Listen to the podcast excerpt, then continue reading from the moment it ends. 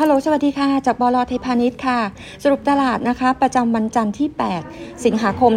2565 นะคะ ภาพของตัวโดยรวมนะคะ ถ้าเกิดดูจากตอนนี้ investment team นะคะ ในตลาดไทยนะคะ จะมีทั้งหมด3ธีมค่ะ 1 นะคะ คือธีมของตัวดอกเบี้ยขาขึ้น เราคาดว่า 10 สิงหาคมนะคะ กรงงน่าจะมีการปรับขึ้นดอกเบี้ยนะคะ อย่างน้อย 1 ครั้ง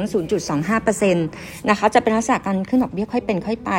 ไตรมาส 4 ปรับขึ้นอีก 1 ครั้ง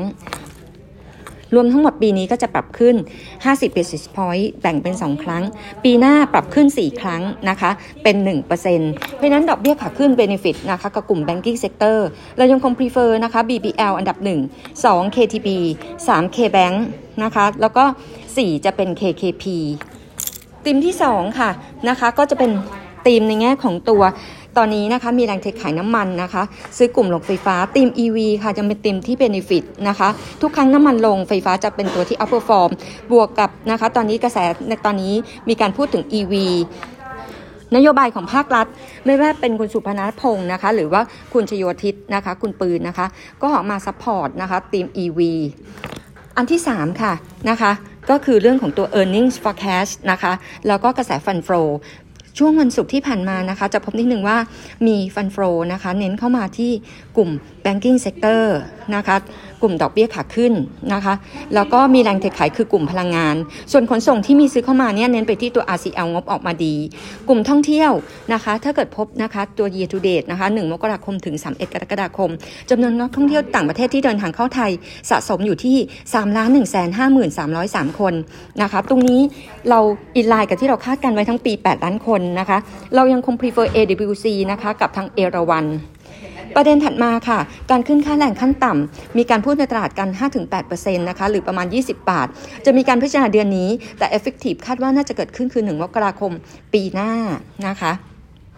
หุ้นรายวันนะคะ SCBS แนะนำนะคะจะเป็นทางด้านของตัว BBL กับ SCGP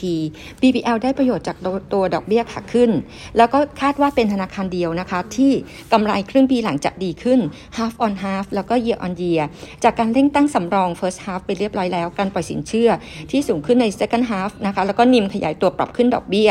รวมทั้งความเสี่ยงด้านคุณภาพสินทรัพย์ ต่ำกว่าธนาคารอื่น ๆ อีกตัวหนึ่ง SCGP มองไตรมาส 3 earnings จะออกมาดีขึ้น year on year Q on คิวมีแรงหนุนจากฐานต่ำของปีก่อน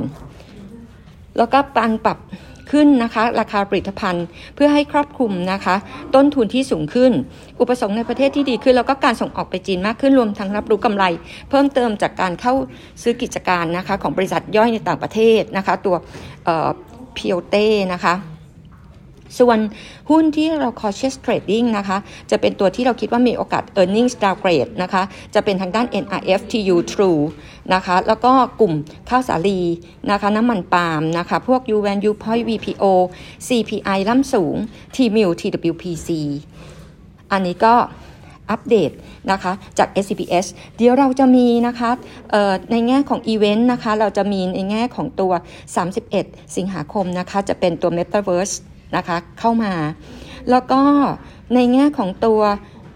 foreign fund flow นะคะกับตัว Brent oil forecast นะคะตอนนี้ Goldman Sachs นะคะมองว่ากรกฎามิถุนากรกฎาราคาน้ำมันปะน้ำมันเบรนท์เคลื่อนไหวอยู่แถวๆประมาณ 110 นะคะ มองไตรมาสสามไตรมาสสี่เบรนท์ออยจะอยู่ที่ 110ถึง125 แล้วก็ปีหน้าอยู่ที่ 125 เหรียญ ปรับลงมาจากเดิมที่มองไว้ 130 เหรียญ กระแส fund flow นะคะ Asia Pacific Weekly นะคะที่ผ่านมานะคะจะพบนิดนึงว่ามีแรงเทขายนะคะที่ตลาดไต้หวัน ตลาดจีน ซื้ออินเดียซื้อเกาหลีนะคะแล้วก็สอง sector ที่กลับมาดูดีนะคะก็จะเป็นทางด้านของตัว consumer กับ property sector ถ้าเกิด consumer นะคะ SCBS ยังคงชอบอยู่นะคะ ก็จะเป็นทางด้าน CRC BJC ส่วนในแง่ property sector ยังคงชอบอยู่คือเป็นจะเป็น AP